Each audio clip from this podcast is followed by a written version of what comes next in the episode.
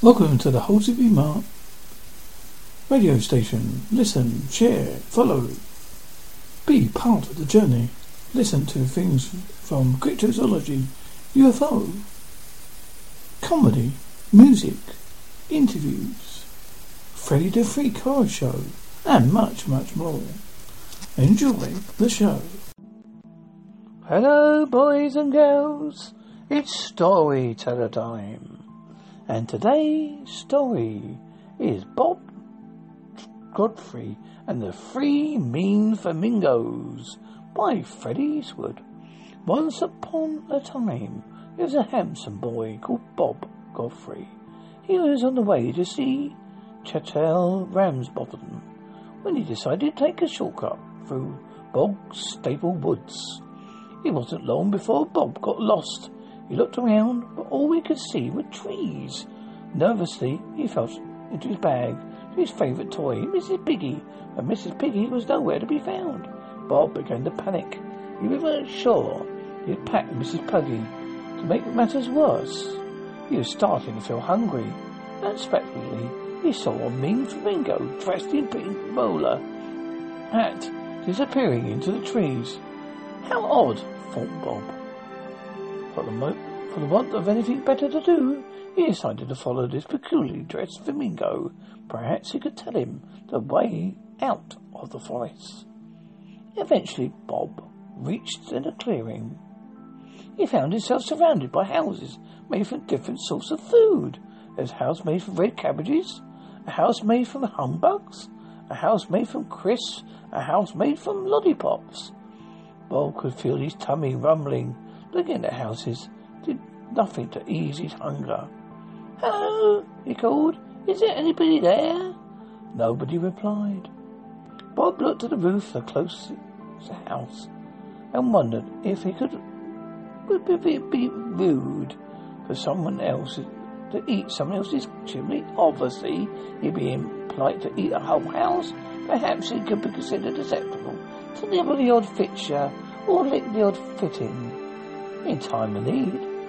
A crackle broke for the air, giving Bob a fright. A witch jumped into space in front of the house. She was carrying a cage. In the cage was Mrs. Piggy. Mrs. Piggy, shouted Bob. He turned to the witch. That's my toy.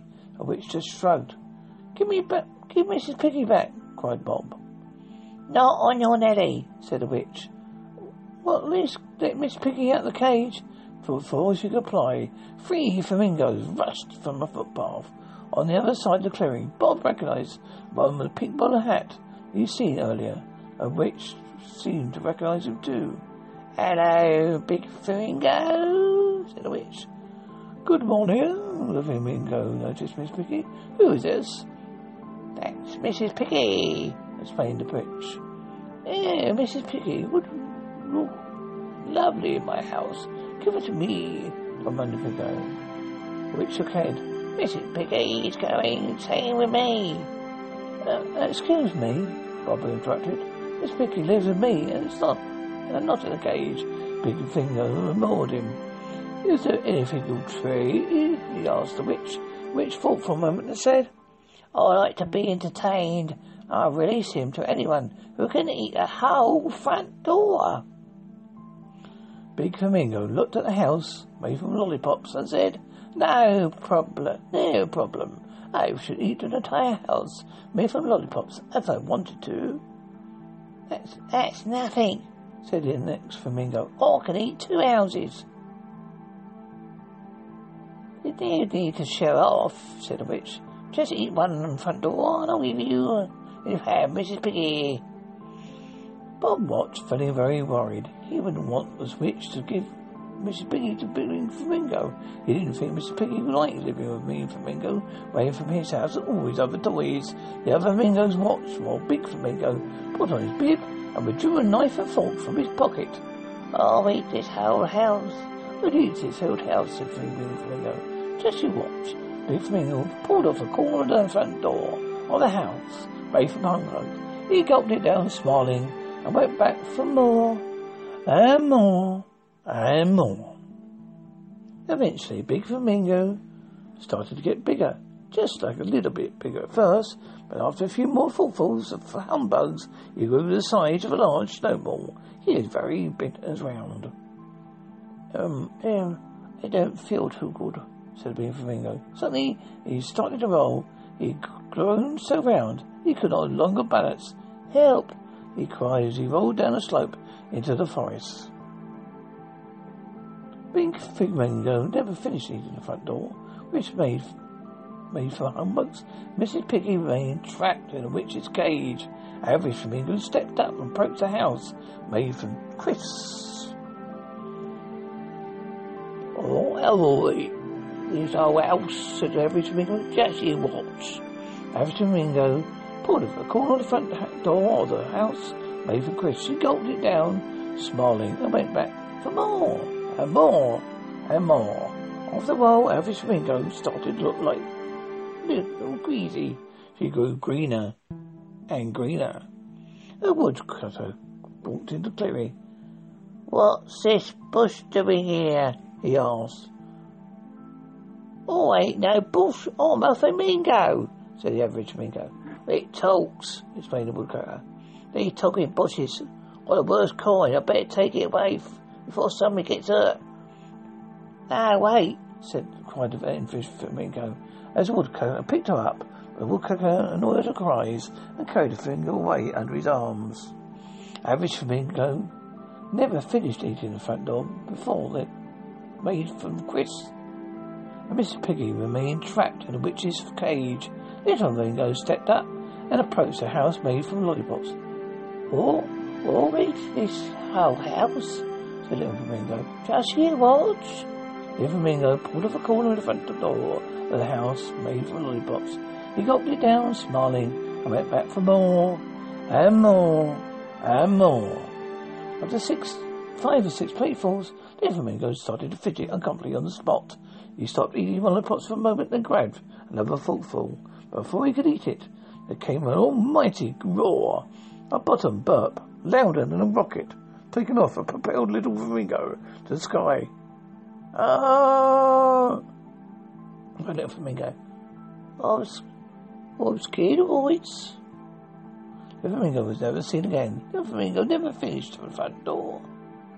Made from lollipops, and Mrs. Piggy remained trapped in the witch's cage. That's it, said the witch. I win. I get to keep Mrs. Piggy. Not so fast, said Mom. There's still one front door to go, and the front door of the house made from red cabbages.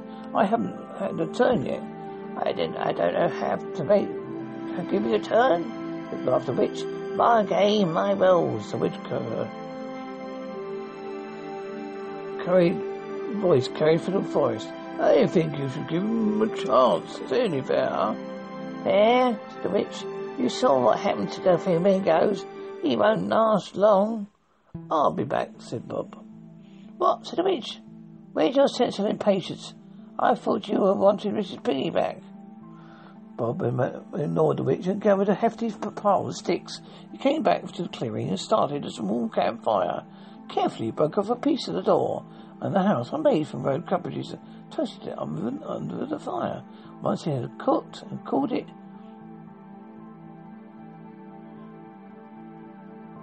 toasted it took it out of the fire. Once he cooked and cooled it, just a little, he would take a bite. He quickly devoured the whole piece.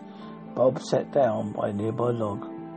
You fail, cried the witch. You're supposed to eat the whole door. I haven't finished, explained Bob. I'm just waiting for my food to go down. The food Bob food was digested. He broke off another piece of door and made from red cabbages. Once more he toasted his food over the fire and waited it for it to cool for just a little. He ate it leisurely place, then waited for it to, to, to digest. Eventually, after several sittings, Bob was down to the final piece of door made from red cabbages. Carefully, he toasted it and allowed it to cool just a little. He finished his final course by moving the entire front door of the house made from red cabbages. The witch stumped on his on her foot angrily. You must have tricked me, she said. I don't reward cheating. I don't think so, said a voice. It was a woodcutter. He, he walked into the clearing asking, carrying his this little boy wouldn't have airs I'm fair and square. Now hand over Mrs. Piggy or chop your broomstick off. Witch looked horrified. She grabbed her broomstick and placed it behind her. In huffing, she opened the door of the cage. Bob hurried over and grabbed Mrs. Piggy, checking that his favourite toy was all right. Fortunately, Miss Piggy was unarmed. Bobby thanked the woodcutter, grabbed a quick souvenir, and carried on to meet Chantel. He was getting started to get dark when Bob got to Chantel's house. He threw his arms around him. He, he, he his arms. He, he threw her arms around him. I'm so worried, cried Chantel. You're very late. Described, as uh, Bob described his day, Yet Chantel couldn't believe him. She grabbed a napkin from his pocket. What's that? she said Chantel. Bud. Bob unwrapped a bud made from humbugs. Pudding, he said. Chantel almost fell off the chair. The end.